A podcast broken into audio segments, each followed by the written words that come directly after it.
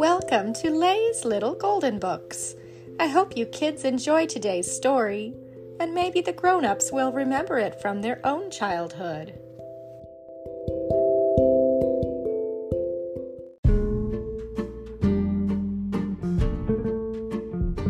But You're a Duck by Michael Teitelbaum, a little golden book. It was a warm spring afternoon in New York City. Merle, the landlady, was in the basement of her apartment building feeding her pets. Merle loved animals. She took in stray dogs and cats and gave them a good home. Today there was quite a surprise waiting for her.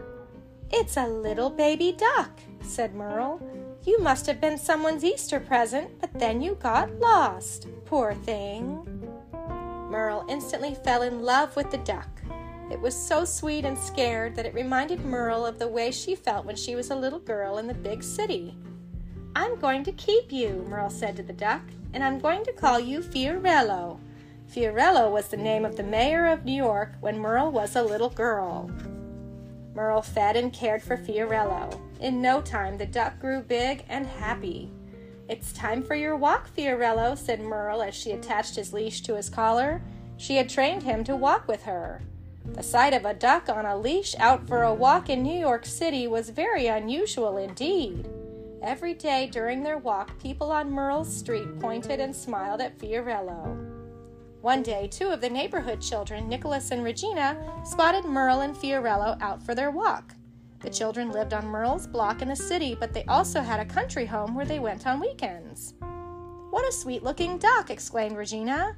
"He sure doesn't act like a duck," said Nicholas. "I don't think this duck even knows he's a duck." "You're a duck, Fiorello!" shouted Regina. Fiorello just rubbed against her leg and quacked happily. One morning, Merle was very busy working in her building. "Would you take Fiorello along on your walk?" Merle asked her neighbor, who was walking his three dogs.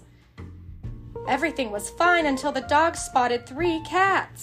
The dogs pulled to go in different directions, and in the confusion, Fiorello broke loose from his leash. Fiorello was terrified. He had never been away from Merle before, and now he was lost in the big city. Fiorello dashed down a flight of stairs and ended up on a crowded subway train. "Look, it's a duck!" exclaimed one surprised passenger. Others stared or laughed.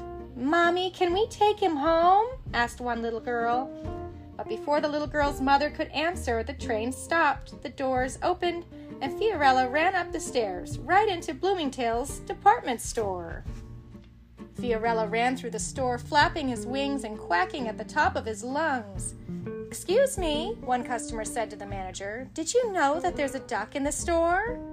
"Don't be silly," replied the manager. "How can there be a—" He never finished. The manager spotted Fiorello and chased him through the store.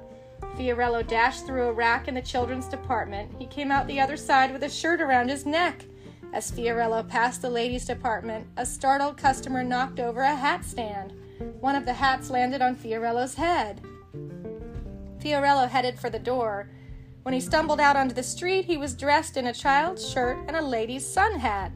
The poor frightened duck continued to run. Fiorello was headed toward Central Park, one of the largest parks in the city. Fiorello kept running through Central Park and fell right into a big fountain. A typical duck would have felt safe in the water, but Fiorello had never learned how to swim and was drowning. "Look, there's a duck in the fountain, all dressed up in clothes," someone yelled. "Now I've seen everything," added someone else. "Well, what have we got here?" asked a passing police officer who pulled Fiorello from the water. "An address tag on your collar, huh? We'd better get you home." Merle was very relieved when she opened her door to find the police officer carrying the soaking wet duck. "City's no place for a duck, ma'am," said the police officer. "Country's the place for a duck. Country, ma'am." As Merle cleaned and fed Fiorello, she thought about what the police officer had said. The next morning, Nicholas and Regina came to see Merle again. She told the children about Fiorello's adventure and about what the police officer had said. "Why doesn't he come and live with us at our country home?" asked Regina. "You can visit him anytime you like," offered Nicholas. Merle agreed. Although she would miss Fiorello, she knew that the country was the place for a duck. And so Fiorello left the hustle and bustle of the big city for a new life in the country. Nicholas and Regina left Fiorello outside and went into their house. "Now you play outside, Fiorello," said Regina. "Try and get used to the place." But the duck just paced back and forth in front of the door and scratched on the screen with his beak. He was used to being around people, and he just didn't know how to act like a country duck. Nicholas let Fiorello into the house. He waddled over to a basket of laundry and curled up in it like a lazy old dog. "You're a duck, Fiorello," yelled Regina. "Go outside and swim in our pond." "But he doesn't know how to swim," said Nicholas. "Let's teach him," said Regina. The children figured that they would start off simply. They took Fiorello upstairs and put him into the bathtub. The duck flapped his wings, quacked a few times, and then scrambled to get out of the tub. "If we take him outside to the pond, we can go into the water with him," said Nicholas. "That way we can show him it's safe." They put on bathing suits and jumped into the pond. Fiorello leaned over the edge of the pond and stared at his reflection.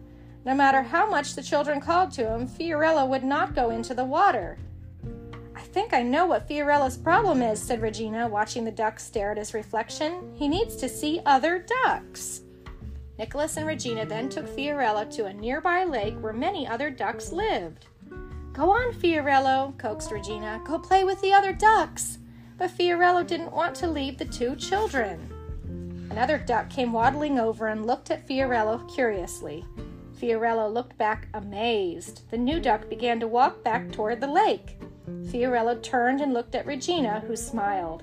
"It's okay," she said. "Go ahead. You're a duck, Fiorello. You belong here."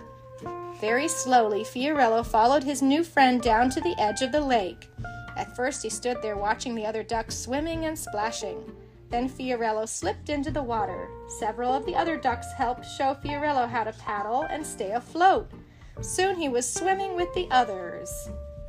As the children watched Fiorello swim in the lake, they were happy for him.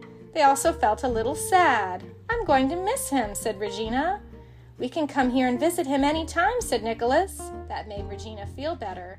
They waved goodbye and left the lake. A week later, Merle came up to the country to visit Nicholas and Regina. "Where's Fiorello?" she asked. "Come on," said Nicholas. "We'll show you." When the three friends arrived at the lake, they all looked around searching for Fiorello. It was Merle who spotted him. "There!" she shouted. When Fiorello saw his three old friends, he ran over to them, quacking with glee. After a short visit, Fiorello ran back to the lake and swam around with his new friends. "He looks very happy," said Merle. "I'm so glad he's finally found a home." "You are a duck, Fiorello," shouted Regina, "and now you know it too." The end.